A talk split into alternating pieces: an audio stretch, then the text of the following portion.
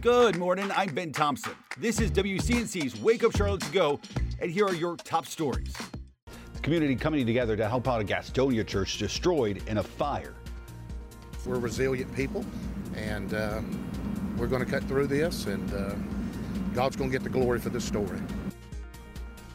All of it happening just hours after Christmas Day services at the Place Church wrapped up. Nearly 60 firefighters called to battle the flames. Authorities still trying to figure out how it started.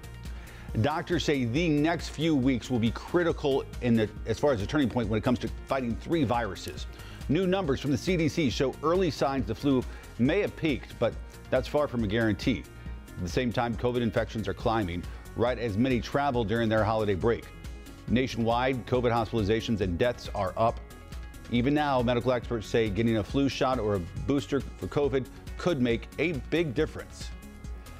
Tonight's your chance to become a multi-millionaire. The Mega Millions jackpot now at a whopping $565 million, the sixth largest in the 20-year history of the game.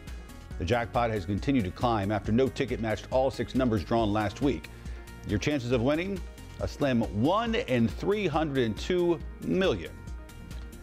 Another surprise from the Carolina Panthers. The team signing Panthers cornerback Josh Norman to the practice squad.